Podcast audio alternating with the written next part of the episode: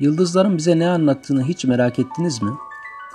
Sıcak rüzgarların estiği bir yaz gecesinde dışarıda dolaştığınızı hayal edin. Küçük bir Anadolu köyünde, şehrin ışıklarından uzaktasınız. Etrafınızı saran karanlığın içinde bir an yürümeyi bırakıp gökyüzüne bakıyorsunuz. Karşılaşacağınız manzara muhtemelen şu şekilde olacak. Dünyayı örten simsiyah bir yorgan ve bu yorganın dört bir yanına saçılmış ışık parçaları.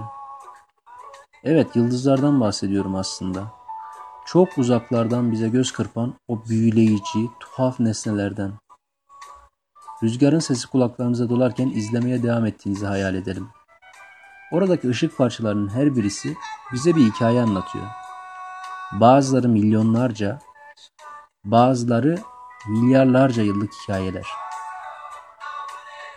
Ben Mümin. Müminit Show'un bu bölümünde yıldızlardan ve onların anlattığı hikayelerden bahsedeceğim size. Daha önceki yayınımızı dinleyenler aslında iki kişi olduğumuzu hatırlayacaklardır.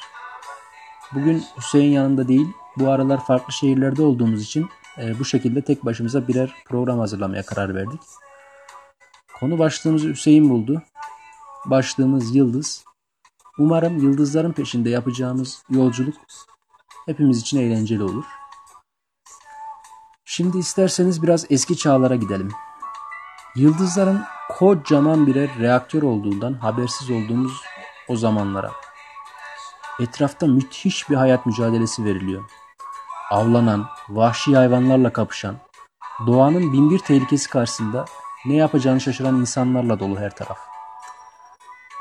Gündüz tüm bunlarla cebelleştikten sonra akşam hava karardığında bu insanlar üzerlerindeki kubbeye baktıklarında binlerce ışığın belirdiğini görüyorlar.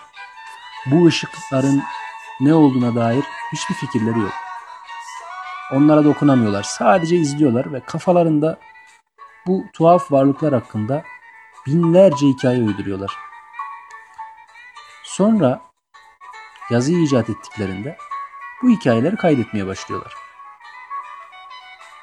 Bugün birçok eski uygarlığın mitolojilerine baktığımızda, onlardan kalan yazılı kaynaklara baktığımızda hepsinin en çok yıldızlardan bahsettiğini görüyoruz. Birçok şeyden bahsediyorlar ama onlara en çok etkileyen şey yıldızlar diyebiliriz. Peki neden? Yıldızlara bakan bu eski çağ insanları yıldızların konumu değiştiğinde dünyadaki mevsimlerin de değiştiğini fark ediyorlar. Yani yukarıda bir değişiklik olduğunda aşağıda da aynı olduğunu fark ediyorlar. Bu tesadüfü düz mantık yürüterek başka bir şeye yoruyorlar. Yıldızların dünyadaki olaylara müdahale eden ilahi varlıklar olduğunu zannediyorlar. Sonuç, bazıları yıldızlara tapmaya başlıyor. Bugün günümüzde artık yıldızların dünyadaki basit doğa olaylarıyla bir bağlantıları olmadığını biliyoruz. Yani yıldız dediğin koskoca işinde gücünde varlık sonuçta arkadaş. Bizim hıytırık dünyamızdan daha mühim işleri var tabii ki. Mesela element üretmek. Gerçekten çok ilginç bir durum ama bugün elementlerin yıldızlarda oluştuğunu biliyoruz arkadaşlar. Peki nasıl yapıyor yıldızlar bunu? Şöyle oluyor. Ağır bir yıldızın çekirdeğinde füzyon tepkimeleri dediğimiz tepkimeler meydana geliyor. Bu tepkimeler sayesinde helyumun yanı sıra karbon, oksijen, azot ve periyodik tablodaki demire kadar olan diğer tüm elementleri üretiyorlar yıldızlar. Fakat en sonunda merkezdeki yakıt bitiyor ve yıldız tamamen çöküyor. Bu durum süpernova denilen inanılmaz derece güçlü bir patlamaya neden oluyor. Bum! Ve sonuç, altın, gümüş gibi ağır elementler. İşte bu ağır elementlerde ömrünün sonuna gelmiş dev yıldızların gerçekleştirdiği süpernova patlamaları sırasında oluşuyor. Dünyamız ve biz de aslında hepimiz bu elementlerden oluşuyoruz. Bu yüzden bilim adamı Carl Sagan'ın dediği gibi aslında hepimiz yıldız tozuyuz bir nevi. Şöyle diyor Carl Sagan, DNA'mızdaki azot, dişlerimizdeki kalsiyum, kanımızdaki demir, elmalı turtamızdaki karbon, bunların hepsi çöken yıldızların içlerinde yapıldı. Bizler yıldızlarda yapıldık diyor. Enteresan. Galaksimizde yani Samanyolu'nda milyarlarca yıldız var ve evrende de milyarlarca galaksi olduğunu düşünecek olursak kolay hayal edemeyeceğimiz bir sayıda yıldızın varlığı gerçekten bizim için hayret verici. Yani düşünmesi bile zor. Bu yıldızların bazıları arkadaşlar tabii ki bizim için daha özel. Çünkü onların hikayelerine daha çok kulak kabarttık. Mesela kutup yıldızı. Kutup yıldızı dünyanın ekseniyle hemen hemen aynı doğrultuda olduğundan arkadaşlar diğer gök cisimlerinin aksine gün boyunca yer değiştirmiyor ve hep kuzeyi gösteriyor. Bu özelliği nedeniyle de tarih boyunca yön bulma ve seyir amacıyla kullanılıyor bu yıldız. Bizim kültürümüzde de çok önemli bir yeri var bu kutup yıldızının. Şöyle, eskiden Türkler göğü bir tür çadıra benzetiyorlar. Zaten düşünecek olursak göğü bugün de çadıra benzetebiliriz kendi kafamızda. Eğer çadırın bir direği varsa göğün de bir direği olması gerektiğini düşünüyorlar ve böyle bir şey hayal ediyorlar. Göğün direği olarak da kutup yıldızını düşünüyorlar ve bu yüzden ona demir kazık adını veriyorlar. İşte bu demir kazık tam olarak dünyanın ekseniyle aynı doğrultuda olmamakla birlikte aradaki fark sadece bir derecenin 4/3'ü yani 44 dakika kadar. Bu kutup yıldızı sadece kuzey yarımküreden görünebiliyor. Yani dünyanın bizim bulunduğumuz bölgesinden görünebiliyor. Güney yarımküreden bu yıldızı göremiyoruz. Güneyi gösteren parlak bir güney kutup yıldızı diyebileceğimiz tam güneyi gösteren bir kutup yıldızı yok. Ancak güney haçı takım yıldızı güney yarımkürede bulunanlara kabaca güney yönünü gösteriyor. Hikayelerini daha iyi bildiğimiz yıldızlar demişken aslında gerçek manada yıldız olmasa da aklımıza bir kavram daha geliyor arkadaşlar. Kuyruklu yıldızlar. Kuyruklu yıldız dediğimiz şey gerçekte tabii ki bir yıldız değil. Evrende serbestçe dolaşan göktaşları. Güneş sistemine giren ve güneşin çekimine yaklaşan göktaşı güneşe yaklaştıkça yüzeyindeki buz çözülüyor ve üzerindeki gaz ve tozlar salınıp peşi sıra sürüklenmeye başlıyor. Ve o muhteşem görüntü oluşuyor böylece. Kısaca afili bir kuyruk isteyen yanmayı, erimeyi göze alacak. Ne kadar ekmek o kadar köfte. Ne var ki bu köftelerden bazen bu köfteler eskiden insanları biraz korkutuyormuş. Bayağı bildiğin gökte kuyruklu yıldız görünce bir elamet geldi deyip etrafa kaçışıyorlarmış. Adamlar bilmiyor olayın özünü. Kuyruklu yıldızı felaket habercisi olarak düşünüyorlar. Mesela 1666 yılında Büyük Londra yangını o dönemde görülen bir kuyruklu yıldıza bağlanıyor insanlar tarafından. Bugün başımıza gelen her altı tutup da kuyruklu yıldızlara bağlamıyoruz. Artık biraz akıllandık. Ama o eski korkuların yansıması hala etrafımızda diyebiliriz. Bu yansımalara bir örnek olarak İngilizce'de felaket anlamına gelen disaster kelimesinden bahsedebiliriz. Dis ve aster şeklinde iki parçadan oluşuyor bu kelime. Dis, aster yani kötü yıldız anlamına geliyor. Eskiden yıldızın felaketle bağdaşması olayının bugünkü dile bir yansıması. Çok ilginç bir bilgi daha ona da değinmek istiyorum. Hazır İngilizceye girmişken. Star kelimesinin kökenine bir bakalım isterseniz. Bildiğiniz gibi star İngilizce'de yıldız demek. Bu kelimenin nereden geldiğini görmek için biraz uzaklara bakmamız gerekecek. Hem de öyle böyle değil. Yaklaşık 3-4 bin yıl uzağa bakacağız. İştar'a bakacağız. İştar Akat mitolojisinde bir tanrıça. Sümer mitolojisindeki İnanna'dan türemiş bir tanrıça. İştar'a İnanna'nın Akat mitolojisindeki hali diyebiliriz aslında. Tanrıça İştar Venüs gezegenini temsil ediyor. Bereket, aşk ve savaş tanrıçası. Bu üçünün birden tanrıçası olması biraz çelişkili gibi geliyor ama o zamanlar öyleymiş. Bu şekilde kabul etmişler. İşte bu İştar'ın Batı dillerinde kullanılan yıldız anlamına gelen star, yani İngilizce'deki star, Almanca'daki stern gibi kelimelerin kökeni olduğunu biliyoruz. Böyle bir bağlantı var eski mitolojik anlatıların, yıldız anlatılarının bugünkü yine dile yansıması olarak düşünebiliriz. Bu İştar'ın gölgesini edebiyattaki simgelerde de görüyoruz arkadaşlar. Kırmızı gül İştar'ı simgelerken lale Baal adlı tanrıyı simgeliyor. Bu iki simgenin, yani kırmızı gül ve lalenin edebiyatta en çok kullanıldığını hatırlarız. Leyla ile Mecnun, Ferhat ile Şirin gibi bazı efsanevi aşklar, yine Batı'da başka adlar alarak mesela Romeo Juliet gibi.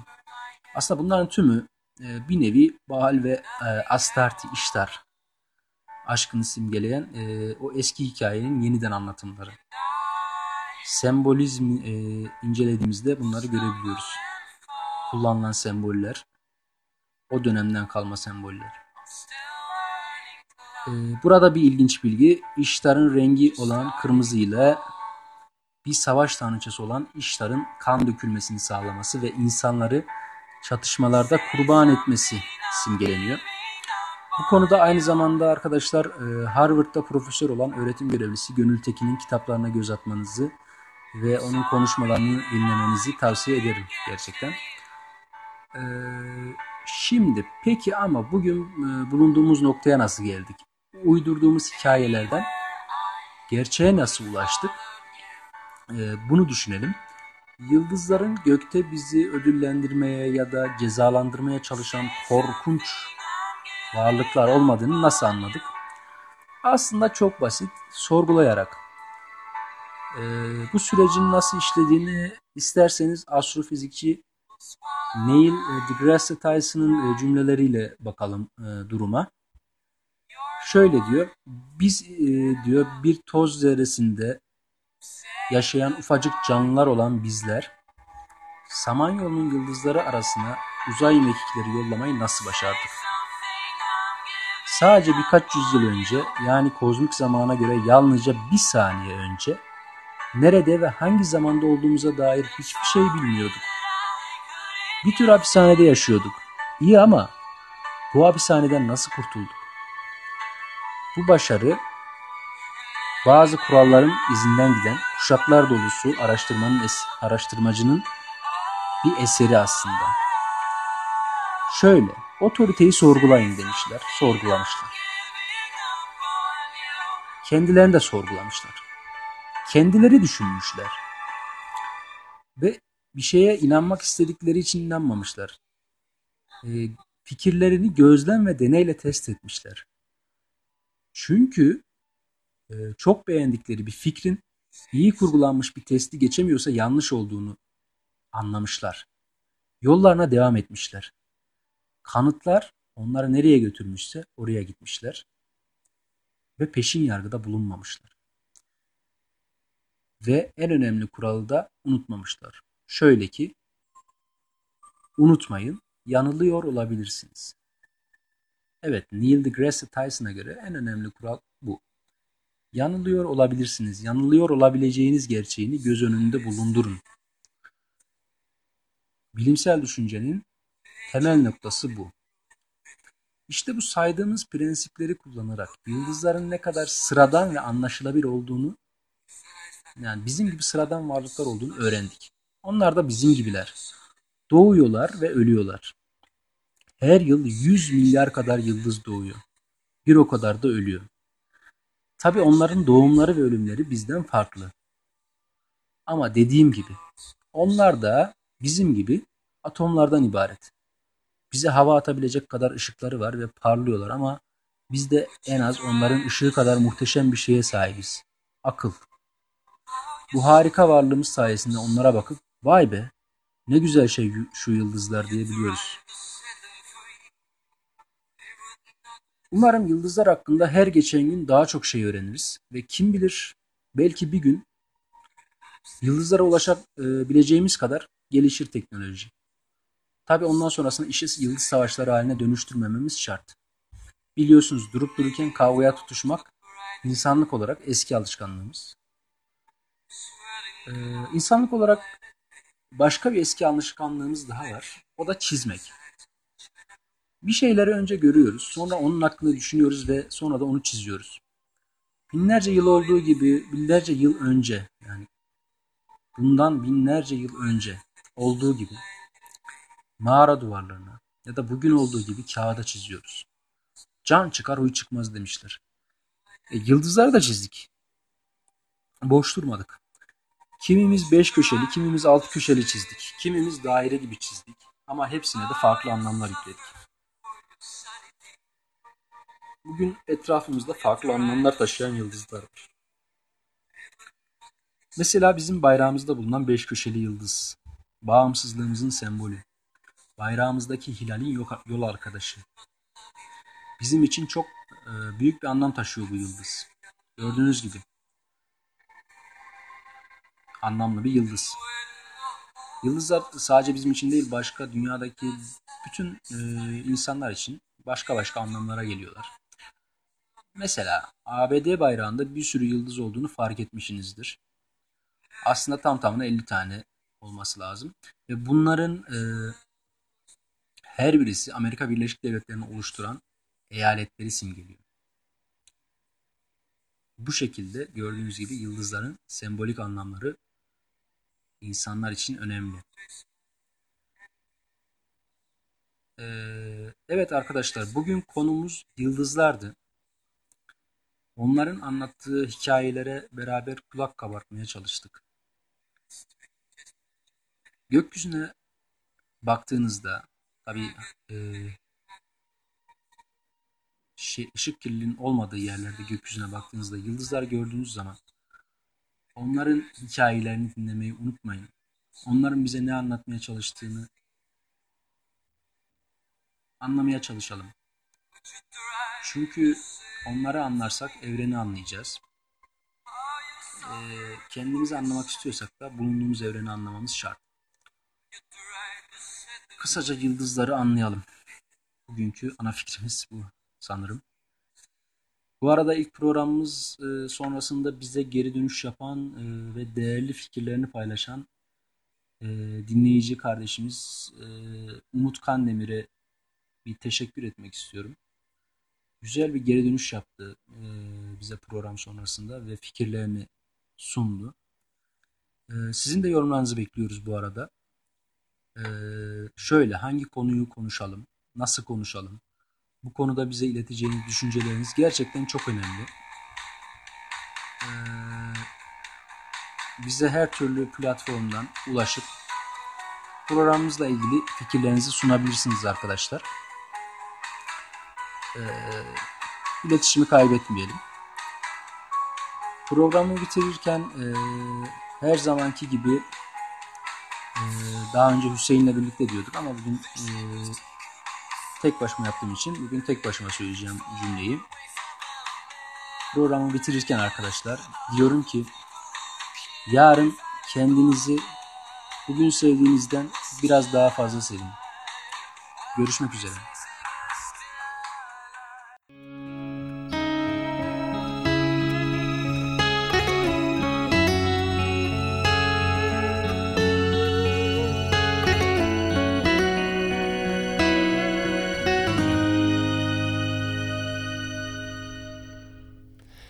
Humanity, auf Wiedersehen, it's time to say goodbye. The party's over as the laughter dies, an angel cries. Humanity, it's au revoir to your insanity. You sold your soul to feed your vanity, your fantasies and lies. You're a drop in the rain, just a number, not a name. And you don't see it, you don't believe it. At the end of the day, you're a needle in the hay. Your sign is sealed it, and now you gotta deal with it.